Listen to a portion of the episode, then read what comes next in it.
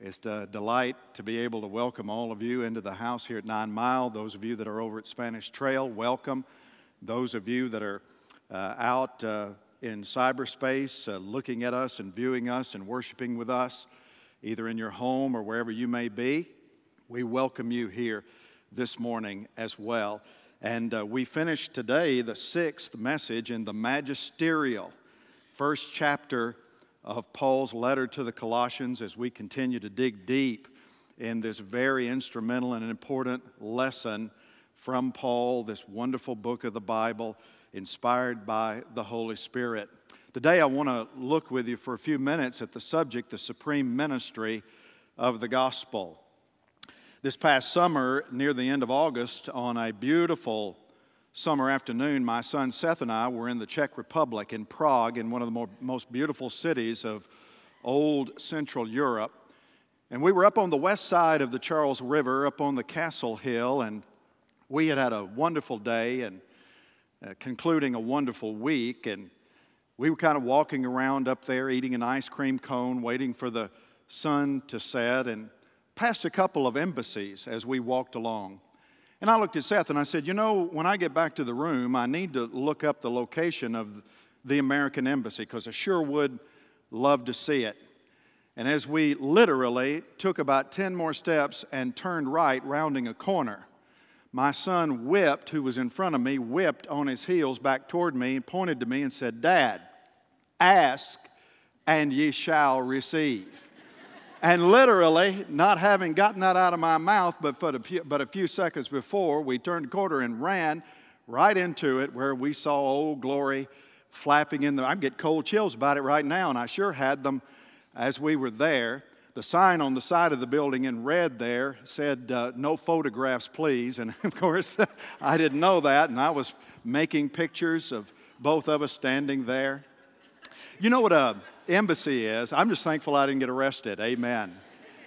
An embassy is a, a, a foreign outpost. It's, of course, uh, an outpost of one sovereign nation located within another sovereign nation, and they're staffed, of course, by ambassadors. Ambassadors don't have any direct authority in and of themselves, but they are there to represent and speak for and further the interests of someone more important than them. And that's exactly how the Bible describes you and me in terms of our role and our function and our responsibility for our sovereign, who is the Lord Jesus Christ. Once we become followers of the Lord Jesus Christ, Paul will tell us, as he did the Corinthians, that we are ambassadors for Christ. God making his appeal through us. And it's that very concept that Paul now turns in Colossians chapter 1. He turns to this important idea of how we function as believers in terms of our relationship to the gospel ministry.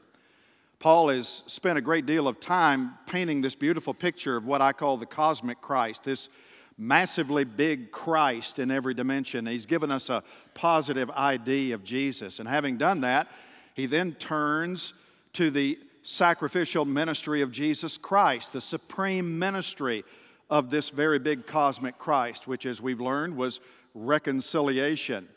And now Paul turns inward. Having established the person of Christ and the work of Christ, Paul now turns to himself and really to all of us who follow after Jesus as Savior and Lord. And he enters into a discussion of the gospel ministry that Jesus has entrusted not only to him, but to every single one of us. Let's take a look at it this morning, Colossians chapter 1, beginning in verse 24. Y'all ready to read? Say amen. Paul says, Now, having established all of that about the person of Christ and the work of Christ on the cross to perform the ministry of reconciliation to get us back to God, now I rejoice in my sufferings for your sake and in my flesh, I'm filling up what is lacking in Christ's afflictions for the sake of his body, that is, the church, of which I became a minister according to the stewardship from God that was given to me for you to make the word of God fully known, the mystery hidden for ages and generations, but now revealed to his saints. To them, God chose to make known how great among the Gentiles are the riches of the glory of this mystery, which is Christ in you, the hope of glory. Him we proclaim, warning everyone and teaching everyone with all wisdom, that we may present everyone mature in Christ. For this I toil struggling with all his energy that he powerfully works in me. Boy, that's rich, rich, rich. That's a four part sermon series right there in another paragraph. But we're going to try to swallow it whole uh, this morning because what this is really serves kind of as a mission statement for the Apostle Paul. Paul. It's why he's here, it's why God saved him and left him on earth. And because it's a mission statement for him, and because we follow the same Christ in the same way Paul did, albeit with maybe a little bit different calling specifically, we're all still followers of Christ. This becomes a mission statement for every single one of us because we're all called, are we not, to a life of sacrificial service to the King of Kings and Lord of Lords. Make no mistake, you and I, we're all ambassadors for Jesus Christ. Let me point out this morning as we uh, look at the sacrificial ministry of the gospel, four very important things that Paul reveals that apply to every single one of us. I'm going to call it our gospel ministry because that's what it is. First of all, we notice that our gospel ministry is a God given stewardship. In other words, it's a ministry that is given to us by God. It comes to us as a trust from God. Paul says in verse 25, I became a minister according to the what? According to the stewardship from God that was given to me for you. What is a steward? Well, a steward, of course, is a manager. A steward is a caretaker. A steward is a custodian. He manages, he cares for, he guards that which is entrusted to him or her. He doesn't own the it, fact, the steward generally didn't own anything back in biblical times. They were caretakers of what belonged to someone else. And you know as well as I do, though most of us tend to understand stewardship in monetary terms, but it's far bigger and broader than that. Every one of us is a steward when it comes to the treasure of the gospel that God has entrusted to us as his servants. Paul will write the Corinthians in 2 Corinthians 4. Notice it. This is how we should regard uh, uh, one should regard us as servants of Christ and stewards of the mysteries of God. Moreover, it is required of stewards that they be found what? Faithful, trustworthy. And that's the thing about owning the gospel or possessing the gospel. We possess it not as something to hoard, but as something that we're to release, something that we're to give away. The gospel is a sacred trust that comes from God, and we're all accountable for how we manage the gospel. Stewards are always accountable to the master. Well, how are we accountable and to whom? Well, we're accountable, of course, to God because that's where we receive, that's from whom we receive the gospel. He gives it to us, the Bible says, with a very clear purpose that Paul defines in verse 25 and what is the purpose of our custodianship of the gospel? It is simply this to make the Word of God fully known. And that's true whether it's in my role preaching the gospel to a crowd like this, or it's true for you to make God's Word fully known, whether it's talking to a coworker or witnessing, uh, sharing your faith with a neighbor or with a friend that someone has uh, informed you about that you may know that needs the Lord, whatever the case may be, we're all called to make God's word known to other people. And listen, that's something that most of us know. The question this morning is not do you know it, because most Christians know it. The question is, are you eager to do it? See, it's one thing to know that you're a custodian or steward of the Word of God, it's another thing to be excited about that and to take the role very seriously. I love the way Paul opens his letter to the Romans because he'll make an, he makes several important statements in that introductory chapter of Romans. But there's one that I think is especially important for us concerning this subject today, where in verse 14, Paul says, I am under obligation. I'm under obligation both to Greeks and to barbarians, both to the wise and to the foolish. So I am what? Eager to preach the gospel. And the question this morning is do we have that kind of enthusiasm when it comes to our stewardship of the gospel treasure? Are we eager to share the gospel? Not to add to the gospel, not to share our gospel, but to share the unending, never changing, valuable, priceless commodity that is the gospel message of Jesus Christ. If I were to ask you to name the most popular and priceless painting in the world, you probably would guess that it was the Mona Lisa. Some of y'all in here may have been to Paris to see the Mona Lisa, and you just about have to go to Paris. It's in the Louvre. Over 10 million people witnessed the Mona Lisa last year in terms of tourism, and she's the most popular painting in the known world. The Mona Lisa's only left the Louvre twice in the last hundred years. Once in 1963, the year I was born, to go to Washington, D.C. at the urging of Jacqueline Kennedy. So it went to Washington, where the crowds were so thick to get in to see the Mona Lisa that the average person who saw the painting only got to glimpse it for an average of four seconds.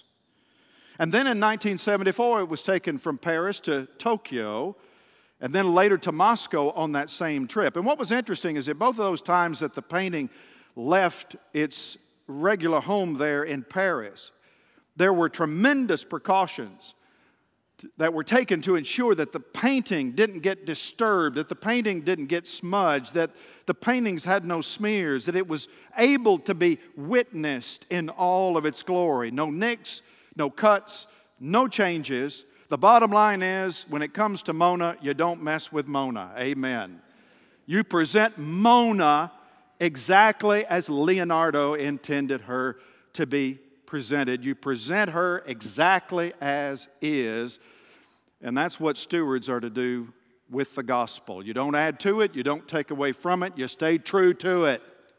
As Paul will tell Timothy, preach the word and deliver the gospel just as you received it. Our ministry is a God given stewardship. But then notice, secondly, that our ministry involves personal cost. Serving Christ isn't like serving Uncle Sam. You can serve Uncle Sam if you want to, because we have an all volunteer force. Isn't that right? But serving Christ is different. Paul was not a volunteer to the gospel ministry, and neither are you if you know Jesus. How many of you know Jesus? Say amen. You're not a volunteer. Now, there's some things you should volunteer for, but being a part of the gospel ministry isn't one of them. Christ conscripts you into the gospel ministry, and yet so many of God's family are AWOL when it comes to ministry. And part of the reason for that, I think, is because it's costly to make the Word of God fully known. That's our stewardship, to make the Word of God fully known. But if you do that, have you noticed? You might get smacked around a little bit, might have some sharp invective directed towards you. I mean, you're going to probably pay a cost if you're serious about doing what Paul did. Costs aren't the same for everybody, but it will cost everybody something to faithfully minister the gospel. Verse 24 Now I rejoice in my sufferings for your sake and in my flesh, I am filling up what is lacking in Christ's afflictions for the sake of his body, that is the church. Now, the first part of that statement is pretty straightforward because Paul makes clear, I am suffering for you. And that's interesting because, again, these were people that he did not know and people that he had not met. And yet, not only is he suffering for those people, but he's rejoicing that he's suffering. Oh my. He's rejoicing that he's suffering for these people that he did not know. Man, it's one thing to suffer for a friend. Paul will say that to the Romans. Man, it's one thing to die for somebody you love and somebody you know, but Christ died for the ungodly.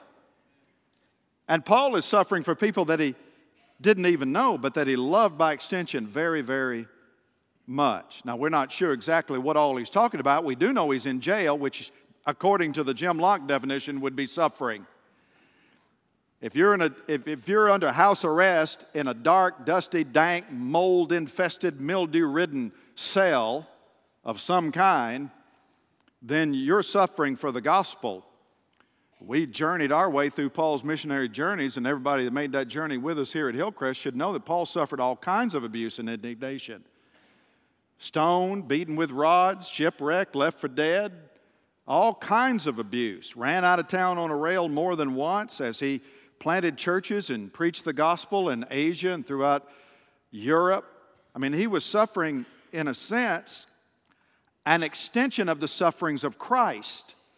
And the reason that was true is because the affliction was, that he was bearing, listen, he wasn't suffering because his name was Paul from Tarsus.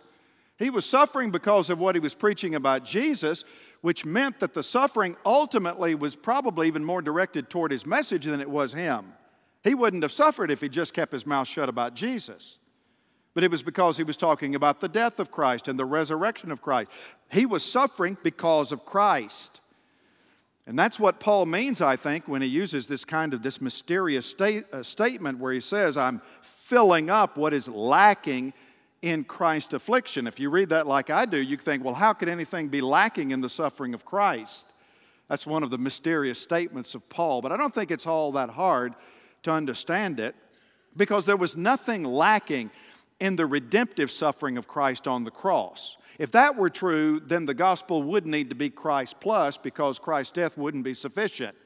No, his sufferings on the cross for sin were absolutely sufficient. But that's not what Paul is talking about. Jesus paid it all, he paid our sin debt in full.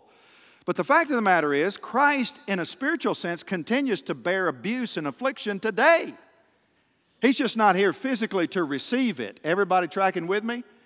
So Christ receives affliction, Christ receives abuse today. He's not here physically to receive it, but who receives it instead? We do. Whenever we faithfully preach and testify to the word. Remember what Jesus asked Paul when he saved him on the road to Damascus? Saul, Saul, why are you persecuting? Well, I thought Paul was persecuting the church. You know what that means? Paul was persecuting the church, but by persecuting the church, he was persecuting the risen Christ. And that's what Paul is talking about here. I'm suffering because of Christ. I'm bearing in my body the afflictions that are directed toward Jesus. And it's still true today. Did Jesus not say, In this world you will have trouble? Many in this world, Jesus said, will hate you because of me. That's the thing about the gospel. The gospel is an invitation to resistance. And sometimes it's an invitation to outright hostility because the gospel cuts at the core of people's pride, people's self sufficiency, people's own sense of independence and liberation as they define independence and liberation. And because that's true, there's always a cost. Whenever you tell somebody with a Bible in your hand or from the Bible from your heart, Whenever you tell somebody your very best isn't good enough, your life is lacking, you're living a life without purpose and meaning, let me tell you, if somebody's obstinate enough, they're gonna, they're gonna resist that. That's why there's a price to pay. And it won't be the same for everybody. You might get reprimanded at work, you might lose your job, you might lose a friend. I mean, you might, you might go to prison like Paul did in certain parts of the world. In certain parts of the world, you might lose your life if you're really serious about staying true to the gospel. Yet, the truth of the matter is, all over the New Testament, the Bible trumpets from those who are suffering in extreme ways for Christ to those, from those who laid down their life for the cause of Christ, that the cost is worth it. And the reason it's worth it is because while many will resist the message, some will receive the message and be saved. The darkness will be pushed back. Some will respond and some will hear, and Christian growth will happen, and the darkness will be overshadowed by the light, and the kingdom of God will grow. And knowing that always brings joy in the midst of suffering, when you suffer for the gospel. There's a third thing that Paul mentions about the sacrificial ministry of the gospel, and that is it's focused on Christ. Our gospel is a ministry that's focused on Christ. To preach the gospel is to preach Jesus. To make the word of God fully known, which Paul said was his reason for being, to make the Word of God fully known is, by definition, to make much of Jesus, and that's because Jesus is the hero of the Bible. Jesus is the center of the gospel.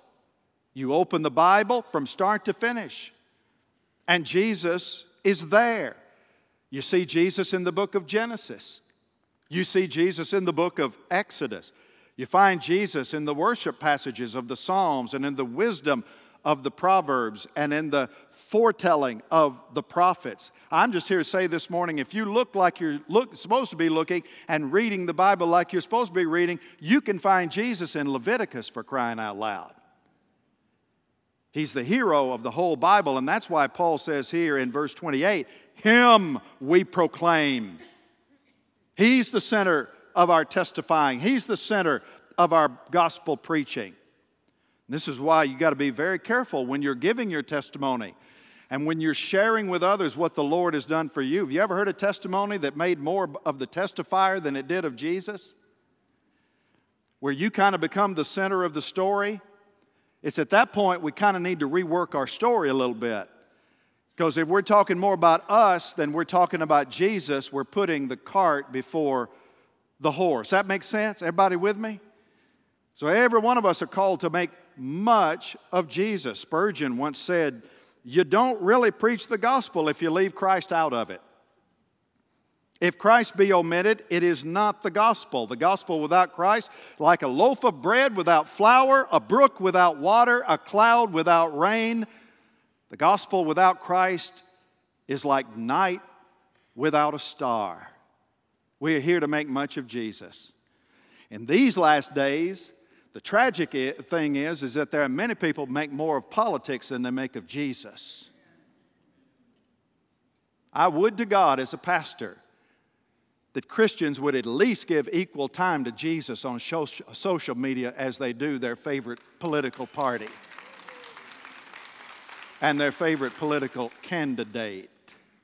I'm not saying don't be political, but I'm saying put the horse first and let's ride Jesus in our culture and make him known. Him we proclaim. That's the purpose. Verse 28 warning everyone and teaching everyone with all wisdom that we may present everyone mature in Christ. Two things there. One, God's people serve a prophetic function a warning function. We're here to warn people. That, that's the confrontation part of it with people that are lost and that are controlled by sin and living more for the devil. We warn people of the dangers of sin and the eternal consequences of sin. We confront the error that's so inherent in churches and in the world about false teaching. All the false notions about who Jesus is and who he's not, and what the gospel is and what the gospel is not. There's a prophetic function in our witness to the gospel. But then there's also an instructive role that we play. We're prophetic, we warn people, but then we're instructive. We teach people with wisdom, the Bible says. And that's the twin pillars of evangelism and discipleship in terms of the ministry of the church. We're to reach out and at the same time to reach in. We're to warn others of the consequences of sin while instructing others toward maturity in Jesus Christ, which is really the ultimate goal of the gospel maturity. Paul says, I want to be able at the end of time, he's actually looking ahead at the coming of Christ I want to be able, when it's all done, when it's all over, when everything's been said and done, I want to be able to present as many people as possible, everyone within the scope of my ministry. I want to be able to present them to the King of Kings and Lord of Lords as fully mature, complete, whole in every respect before Jesus when he comes on that last day. And that ought to be precisely our goal as a church. And it is. That's why we exist. Hillcrest exists to help people in becoming like Christ. That's maturity. Because to be a genuine Christian culture of disciples making disciples, we have to teach people toward maturity in Jesus Christ. And that doesn't happen quickly, that's a lifetime. It takes a long time to develop mature disciples, which is why we have to carry on in this gospel ministry with the long view in mind and not lose heart and not give up hope. And as we do that, what is the essence of leading people toward maturity? What's the heart of our Christian teaching? Paul calls it here a mystery. And he reveals what that mystery is in verse 26. The mystery hidden for ages and generations is now revealed to his saints. And then he defines what that mystery is. Here it is. Are y'all ready? Say amen. Which is Christ in you, the hope of glory. Now, you ought to either take a pen or a highlighter and circle that in your notes, mark it in your Bible, underline it in red, highlight it in yellow, that little phrase, Christ in you, the hope of glory, because that's the essence of the gospel. That's not only the essence of the gospel, it's the foundation for all of eternity. The sum truth of everything that Paul wrote reduced down to a single phrase, the entire gospel. If you want to take all 13 letters of the Apostle Paul and summarize them in a phrase, it's that one right there Christ in you, the hope of glory. It's that important. Some have described that as the greatest contribution of the Apostle Paul of all. That one simple phrase, because that's the gospel. Somehow, we all are familiar with the language of being in Christ. We in Christ. And that kind of describes our union with Christ, this supernatural oneness that happens when we're saved. We become one with Christ. But now, Paul kind of turns it the other way around and emphasizes that Christ is also in us. Now, remember the Christ that he's given us the positive ID on God the Son. Lord of creation, center of the universe, head of the church. That Christ in me? That's right. That's what makes it a mystery, doesn't it? The Old Testament saints, that was a mystery to them. They knew that God was up to something. They knew that someone special was coming that they called the Messiah, but they didn't really understand the specifics about it. So to them, that was a great mystery. Now the mystery is fully revealed, and that mystery serves at the heart of the gospel preaching of the early church. That's what they were revealing. That Messiah that the Jews had been looking for, that Savior, the deliverer of the world, that's Jesus. That's the carpenter's son. That's Joseph and Mary's boy. He's God the Son, and He's the very center of the whole universe. And in order to know God, you have to come into an abiding right relationship with Him. And the beautiful thing is, you can. It's a free gift just for the asking and it will change your life, and it's the only thing that will give you hope for glory. In other words, eternal life. Hope beyond the grave. That's a reference to the eternal kingdom of heaven. And so, because Christ is in us, man, that's just the most critical part of the gospel. It's critical in terms of how we live and function today. It's why Jesus said, Abide in me and I in you. And it's critical for where we will spend eternity tomorrow. That's the heart of the gospel message. Everybody that trusts in Jesus doesn't have to do anything, just trust in this very big Christ and have a personal relationship with Him, and you can not only know God, you can know your eternal future, but know Christ you must. Because our only security today and our only hope for eternity is Christ in you. That makes sense? Now, let me give you a final thing because we've got to close. And that is, with that in mind, when it comes to being an effective ambassador for Christ, his presence is critical because our gospel ministry forth is fueled by God's power. Fueled by God's power. I, love how Paul, one of the key words of Colossians, you ought to write somewhere in your note, just write the word fullness down. Fullness. It's all over Colossians chapter 1. Paul is constantly talking about some kind of spiritual fullness he says that Christ is the what? Fullness of God, right? And he's just said that the church, and each individual who composes the church, has the fullness of Christ in us. So Christ is the fullness of God. And if you know Jesus, you have the fullness of Christ, who is the fullness of God dwelling on the inside of you. And then he says that we're to preach the fullness of God's Word. Everybody tracking with me? So Christ is the fullness of God, and the church has the fullness of Christ and is given the responsibility for preaching the fullness of the gospel, the Word of God.